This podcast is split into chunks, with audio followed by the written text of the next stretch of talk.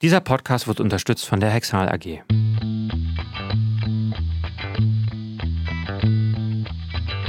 Liebe Zuhörerinnen und Zuhörer, in der heutigen Folge geht es um ein ganz wichtiges Thema beim Brustkrebs, und zwar um das familiäre Risiko. Wir wissen mittlerweile, dass ein Großteil der Brustkrebserkrankungen und auch Eierstockkrebserkrankungen durch genetische Veränderungen, durch familiäre Belastungen entstehen und das hat nicht nur eine unmittelbare Auswirkung auf die Therapie der Erkrankung, sondern auch einen ganz wichtigen Stellenwert für die Familie, für die Angehörigen und auch für Bekannte. Dazu habe ich mir Frau Privatdozentin Dr. Dorothee Speiser von der Charité vom Campus Mitte eingeladen. Sie ist dort Sprecherin des Zentrums familiärer Brust- und Eierstockkrebs und auch kommissarische leitende Oberärztin der Klinik für Gynäkologie.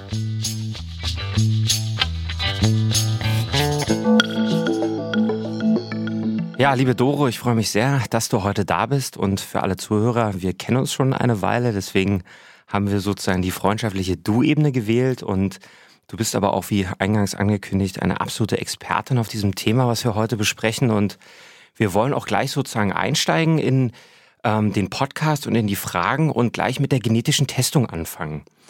Warum ist das eigentlich jetzt mit einmal so wichtig geworden? Den Brustkrebs gibt es ja schon länger und das Wissen ist ja eigentlich auch schon mehrere Jahrzehnte bekannt, aber warum ist das jetzt gerade vielleicht in 2021 so besonders wichtig? Also, wie du schon angekündigt hast, lieber Robert, ähm, es ist für mich natürlich schon seit Jahrzehnten wichtig, äh, aber in den letzten Jahren gab es eben einige deutliche Veränderungen, die dazu geführt haben, dass das Ganze jetzt auf dem Schirm von vielen, vielen Leuten ist. Das erste ist, wir kennen wesentlich mehr Gene, die ähm, relevant sind, ähm, deren Veränderungen relevant sind, nicht nur für erkrankte Patientinnen, sondern eben auch für gesunde Ratsuchende. Einhergehend mit diesen mehr Genen, die wir kennen in den letzten Jahren, ist die äh, Diagnostik viel besser geworden. Vor einigen Jahren mussten wir noch jedes einzelne Gen einzeln sequenzieren. Das hat oft von Blutentnahme bis Ergebnis Monate gedauert. Ähm, seit einigen Jahren haben wir jetzt das Next Generation Sequencing. Da können viele Gene, viele Proben parallel untersucht werden und wir können innerhalb von wenigen Wochen äh, komplette Analysen machen, was das Ganze einfach sehr gut beschleunigt beschleunigt hat und somit in den therapeutischen Prozess auch besser einfließen kann. Der dritte Punkt ist, und das ist das, worauf du jetzt wahrscheinlich angesprochen hast, es gibt einfach viel mehr therapeutische Entscheidungen, wo auch die Genomik eine Rolle spielt. Und ähm, gerade in der Gynäkologie haben wir ein Fach, wo die Genomik schon schon von Alters her gut bekannt ist durch das hereditäre Brust- und Eierstockkrebssyndrom. Aber gerade. Das heißt, hereditär bedeutet. Erblich, hereditär ist erblich, ja. ganz genau. Und ähm, jetzt gibt es da aber eben noch mehr Gene. Initial waren es ja nur BRCA1, BRCA2. Und jetzt haben wir mindestens elf klinisch relevante Gene, aber eben bis zu 34 Gene, die irgendwie relevant sein könnten. Und deswegen ist das einfach wirklich wichtig geworden. Und last but not least, unsere Patientinnen sind extrem gut informiert, nicht zuletzt einfach durch die mehreren Möglichkeiten, sich zu informieren. Und die fragen das auch nach. Und deswegen haben wir so einen Aufwind. Du sprichst ganz viel von Genen. Was ist denn eigentlich der Unterschied zwischen einer genetisch bedingten Erkrankung und dem, dass man immer sagt, das gibt es in meiner Familie oder meiner Familie gibt es die und die Krebserkrankungen? Kann man das, kannst du es ein bisschen besser erklären, wo eigentlich da der Unterschied ist? Genau, also da würde ich jetzt wieder sagen, das eine ist die familiäre Belastung und das andere ist die hereditäre Belastung. Da kommt jetzt dieses Wort wieder. Also familiär bedeutet lediglich, dass in einer Familie bestimmte Krebserkrankungen immer wieder gehäuft vorkommen. Und im Gegensatz dazu ist die hereditäre Belastung dann eine Belastung, die sich auf eine genetische Veränderung runterbrechen lässt. Und gerade in unserem Bereich, im gynäkologischen Bereich, sind es oft monogenetische Veränderungen, wo du dann wirklich sagen kannst, dieses eine Gen ist an dieser Stelle verändert und deswegen kommt es vermehrt zu Krebserkrankungen. Und das ist beim Brustkrebs insbesondere das BRCA1 und 2 Gen. Ganz genau. Kannst du ganz grob erklären, was dieses Gen überhaupt macht? Weil wir reden dann immer so viel darüber und was ist so der, damit unsere Zuhörer auch verstehen, was dort eigentlich geschädigt oder kaputt ist. Kann man das einfach erklären? Genau, also letztlich ist das BRCA-Gen oder sein Genprodukt spielt eine wichtige Rolle in der DNA-Reparatur. Das heißt also, wir wissen ja, dass alle unsere Zellen in der DNA, also in der Erbsubstanz, immer mal wieder kaputt gehen. Und ein äh, gesundes BRCA-Gen trägt dazu bei, dass wenn ein Gen an einer Stelle kaputt gegangen ist, dass es schnell wieder repariert werden kann und dann die gesunden Proteine entstehen und Dinge einfach weiter gut ablaufen können. Wenn jetzt ein solches Gen äh, kaputt ist, dann kann es dazu kommen, dass es eben nicht zu einer Reparatur kommt, sondern dass sogar im Gegensatz dazu an bestimmten Stellen Tumorwachstum induziert wird. Also wir Mediziner nennen das, dass die sogenannte Apoptose, also das natürliche Absterben von Zellen, dann nicht mehr funktioniert, sondern dass es einfach zum Tumorwachstum kommt. Das heißt, ein Reparaturmechanismus der DNA, der Doppelstrang-DNA ist einfach geschädigt, Ganz wenn man genau. das grob runterbrechen Mhm. kann. Wie ist so die Verteilung in der Gesamtbevölkerung von solchen Veränderungen? Naja, das ähm, kann man nicht so ganz genau sagen. Also diese richtigen BRCA-Veränderungen trifft so ungefähr einen von 200 bis 300 in der Allgemeinbevölkerung. Es gibt aber welche, die häufiger sind, zum Beispiel Check-2-Mutationen. Die kommen bei bis zu zwei bis drei Prozent. Also Mhm. zwei bis drei von 100 in der Allgemeinbevölkerung vor. Und dann gibt es welche, die sind wesentlich seltener, wo nur einer von 100.000 oder so. Wenn ich jetzt eine erkrankte Patientin bin oder vielleicht auch ein Angehöriger, eine Angehörige, die gerade zuhören, ist denn diese Testung, die wir jetzt angesprochen haben, absoluter Bestandteil der Diagnostik oder ist das so ein Add-on? Kann man sich das aussuchen? Wie, wie Also wir befinden uns ja in einer Situation, wo es um sogenannte Keimbahndiagnostik geht. Also es geht wirklich darum zu gucken, was ist in meinem Erbmaterial los und ähm, demzufolge unterliegen wir mit dieser Diagnostik dem sogenannten Gendiagnostikgesetz. Das heißt, man kann das nicht einfach so zusätzlich wie eine zusätzliche Untersuchung am Tumormaterial machen, sondern die Voraussetzung ist, dass vorher eine zumindest genetische Aufklärung, meist sogar eine genetische Beratung erfolgen muss. Und deswegen ist es schon ein bisschen aufwendiger. Das heißt also, man muss die Patientin wirklich darauf ansprechen, wollen sie das? Weil, das erzähle ich meinen Patienten immer, man entscheidet ja nicht nur für jetzt und für den Zeitpunkt der Erkrankung, sondern alles, was wir da rausfinden, bezieht sich auf das ganze Leben und, und das ist der auch ein wichtiger Mhm. Punkt, nicht nur auf das eigene, sondern auch das der Familie. Deswegen sind die Kreise weiter, die man da zieht. Und da muss man natürlich sehen, ob die Patientin das möchten oder nicht. Die Familie ist auch schon der nächste Punkt. Gut, dass du das angesprochen hast, denn darauf zielt auch meine nächste Frage. Wenn wir uns dann dafür entscheiden, so eine Testung zu machen, jetzt äh, hast du schon gesagt, man muss aufgeklärt werden, da ist ganz schön viel Beratung notwendig. Ich weiß selber, dass diese Beratungen gar nicht so einfach sind, weil sie eben viele Konsequenzen ähm, haben können. Was bringt mir denn das jetzt als Patientin? Ich habe eine Krebsdiagnose, ich habe Therapie, ich bin sowieso schon belastet durch meine ganzen Dinge und die Informationen, die auf mich einprasseln. Was ist so dein Ansatz zu sagen, ja, ich würde Sie gerne darüber aufklären und muss das wirklich sein? Also ganz klar ist, wir brauchen individuelle Ansätze und müssen gucken, was gibt es für eine Krebserkrankung? In welchem Stadium befindet sich diese Krebserkrankung? Wie ist gerade der therapeutische Stand? Das sind alles ganz wichtige Dinge, die wir natürlich vorher abklären müssen. Aber ganz häufig ist es eben so, dass diese Information über die DNA ein weiteres Puzzleteil sein kann auf einem Weg hin zu onkologischer Präzisionsmedizin. Und das ist ja das, was wir wollen. Wir wollen individuelle Therapiekonzepte für unsere Patienten. Und da ist die Genomik eben heutzutage ein Baustein, den wir nicht mehr äh, weglassen können. Das ist ganz entscheidend.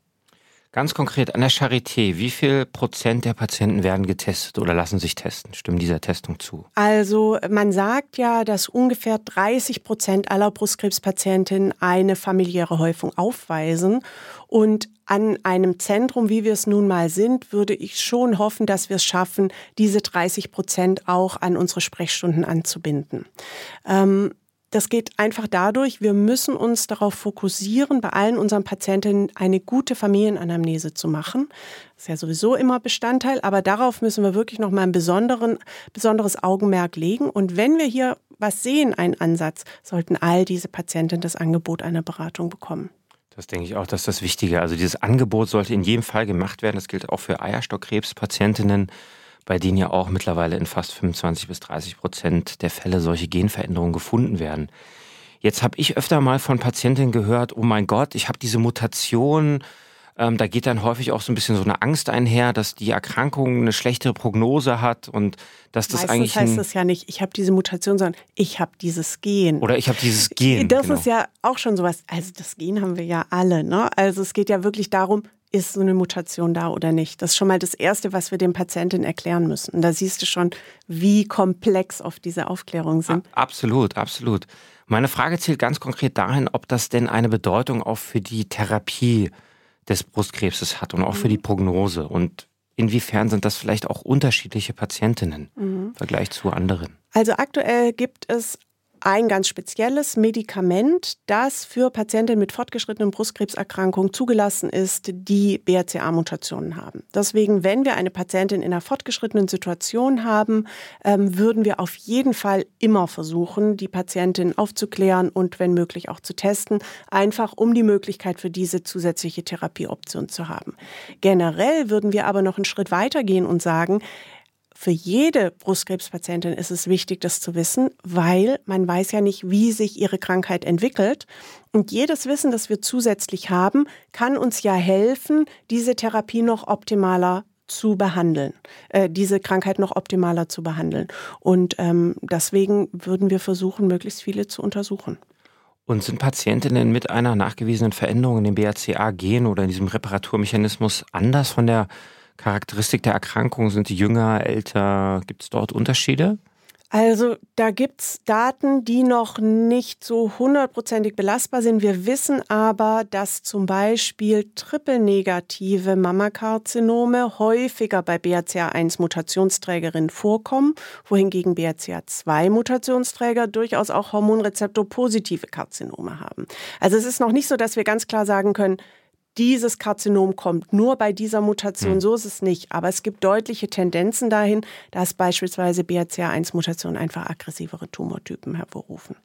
Und wir wissen auch, dass Mutationsträgerinnen prinzipiell besser auf Therapien ansprechen als Nicht-Mutationsträgerinnen. Einfach kann man sich ganz klar erklären, da ist schon ein Teil des äh, genetischen Materials verändert und dann kann die Chemotherapie einfach noch besser ansetzen, noch besser wirken. Das kennen wir ja auch vom Ovarialkarzinom, dass da die BRCA-mutierten Patientinnen deutlich besser und länger auf Chemotherapie ansprechen. Und ein ähnliches Phänomen sehen wir eben auch bei den Brustkrebspatientinnen. Ähm, jetzt haben wir ganz viel über die Testung gesprochen. Wo kann man sich denn testen lassen, wenn jetzt eine Zuhörerin darauf aufmerksam geworden ist und ihr dieses Angebot vielleicht noch nicht gemacht worden ist? Wo sind Ansprechpartner und Partnerinnen? Also der beste Ansprechpartner ist natürlich immer der eigene behandelnde Arzt. Und mhm. wenn man selbst erkrankt ist, kann letztendlich jeder behandelnde Arzt eine solche Aufklärung und Testung initiieren. Ähm, wir würden natürlich immer empfehlen, an spezialisierte Zentren zu gehen.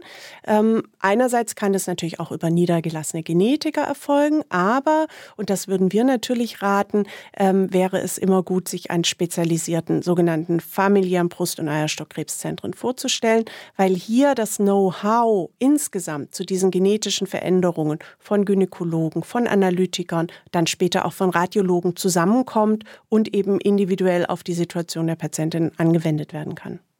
Jetzt vertrauen viele Patientinnen ja oft ihrem Onkologen, der mhm. sie behandelt und haben ja mhm. immer so ein bisschen, oder nicht immer, sondern manchmal Respekt davor, dann in so ein Zentrum zu gehen.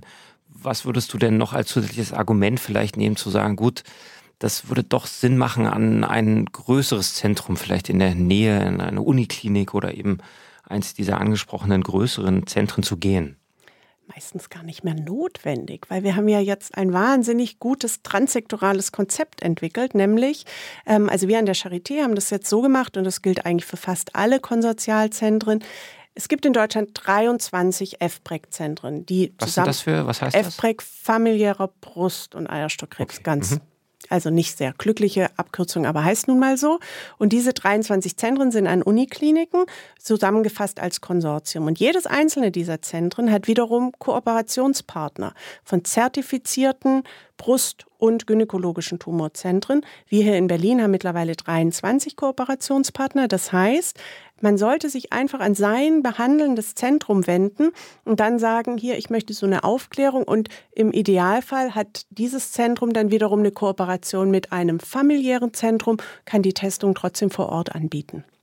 Wenn das nicht der Fall sein sollte, dann muss man sich eben an das nächste FBREC-Zentrum wenden kann man auch über die Homepage des Next erfahren. Was wäre die Homepage? Wo könnte man das googeln? Ähm, also wenn man FBREC-Zentrum googelt oder familiäre äh, Krebszentren, äh, findet man das auf jeden Fall. Ansonsten biete ich immer an, über brca-netzwerk.de zu gehen. Das ist die Selbsthilfegruppe, mit der wir sehr, sehr eng kooperieren, wo auch alle Zentren nochmal sehr gut aufgeführt sind. Das finde ich einen ganz wichtigen Hinweis, deswegen habe ich auch gefragt, weil diese Vernetzung ist ja wirklich toll, muss man sagen. Und das ist ja wirklich was, ähm, auch vielleicht einzigartig ist, dass die Zentren auch mit den Patientengruppen so vernetzt sind, ne? dass man sich mhm. auch austauschen kann auf einer etwas anderen Ebene und nicht nur mit den Ärzten oder den Behandlern, sondern auch mit anderen ähm, Erkrankten. Wenn ich jetzt Angehörige bin oder Angehöriger, vielleicht auch Sohn oder Bruder oder Onkel, wie sollte ich damit umgehen, wenn ich mitbekomme, einer meiner nächsten Angehörigen ist erkrankt und ich habe jetzt gehört, da gibt es Genveränderungen, Mutationen. Was würdest du Angehörigen raten?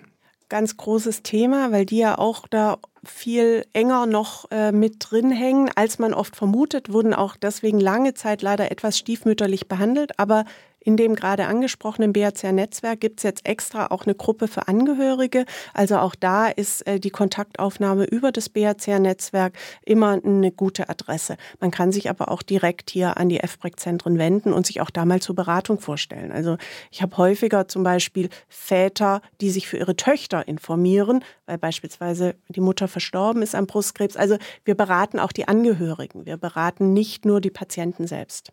Gibt es denn auch Krebsarten, die bei Männern gehäufter auftreten können, die etwas mit diesen Veränderungen zu tun haben? Definitiv. Also gerade BRCA assoziiert sind häufig männliche Brustkrebserkrankungen. Die haben ja sonst eine Häufigkeit von 1 zu 1000.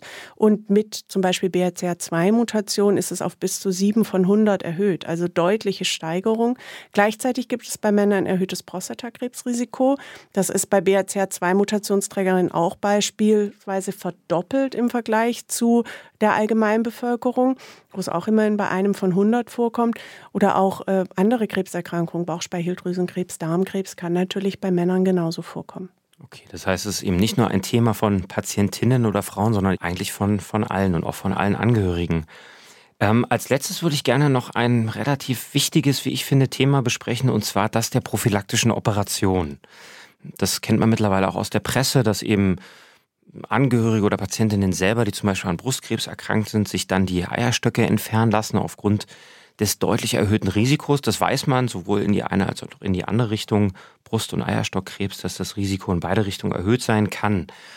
Ähm, was ich den schwierigeren Teil finde, ist, wenn eine Patientin selbst erkrankt ist und beispielsweise die Tochter auch die Veränderung in sich trägt. Wie sind da aktuell die Empfehlungen, insbesondere auf die Entfernung der Eierstöcke, die ja häufig einen deutlich größeren Einfluss haben, auch auf sowas wie Kinderwunsch, Familienplanung, aber auch den Hormonhaushalt? Kannst du das einmal zusammenfassen für unsere Hörer?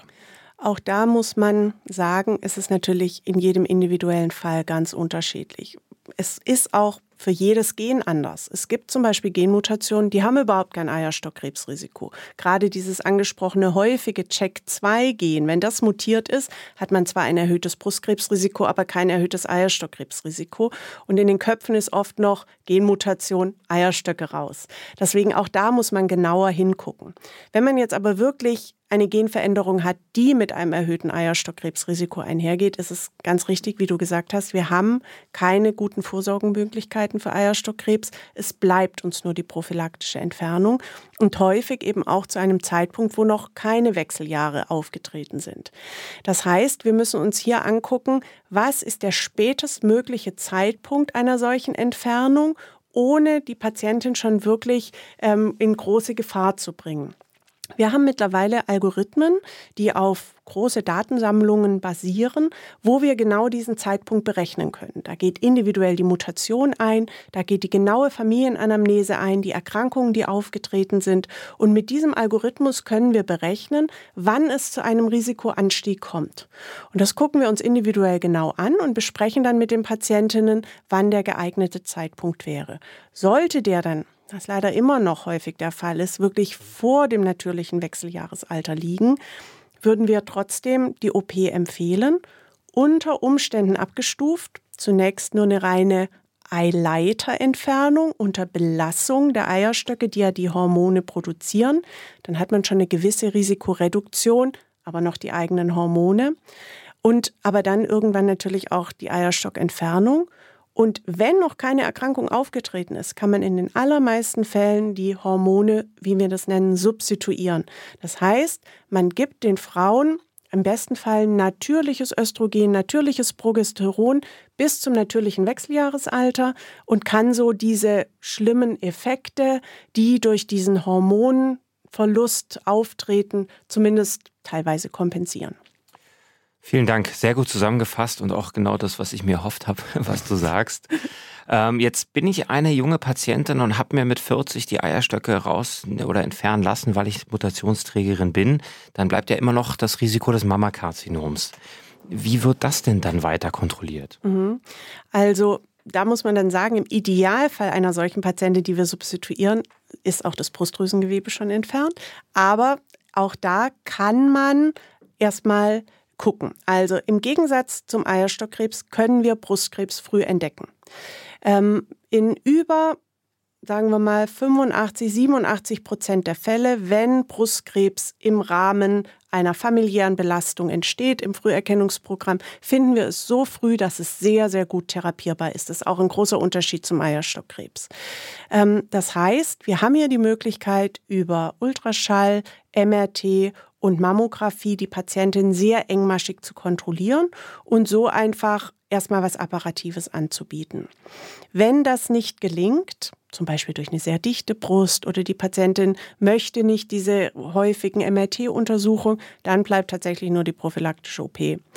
Ähm, für die meisten Patientinnen ist das aber auch ein Prozess. Das heißt, die beginnen erstmal ein, zwei Jahre mit Früherkennungsuntersuchung und entscheiden sich meistens dann für invasivere Maßnahmen. Vielen Dank für diese sehr umfangreichen Informationen, die uns, glaube ich, sehr viel weiterhelfen. Zum Abschluss würde mich noch ganz persönlich interessieren, warum hast du dir eigentlich genau diesen Bereich ausgesucht in der Gynäkologie? Das ist jetzt eine kleine Anekdote. Ich saß äh, in der Geburtshilfe in der Schwangerenberatung und dann rief mich mein damaliger Chef an und sagt, Frau Speiser, Sie müssen jetzt das familiäre Zentrum übernehmen. Und äh, so bin ich dazugekommen, da habe ich mich eingelesen, habe mich einarbeiten lassen und bin dann dort hängen geblieben. Sehr schön freue mich auch, dass es so passiert ist. Manchmal sind es diese Umstände, die sowas herbeiführen. Ja, vielen Dank nochmal für deine Zeit. Danke auch. Und weitere Informationen zu dieser Sendung finden Sie wie immer in unseren Show Notes.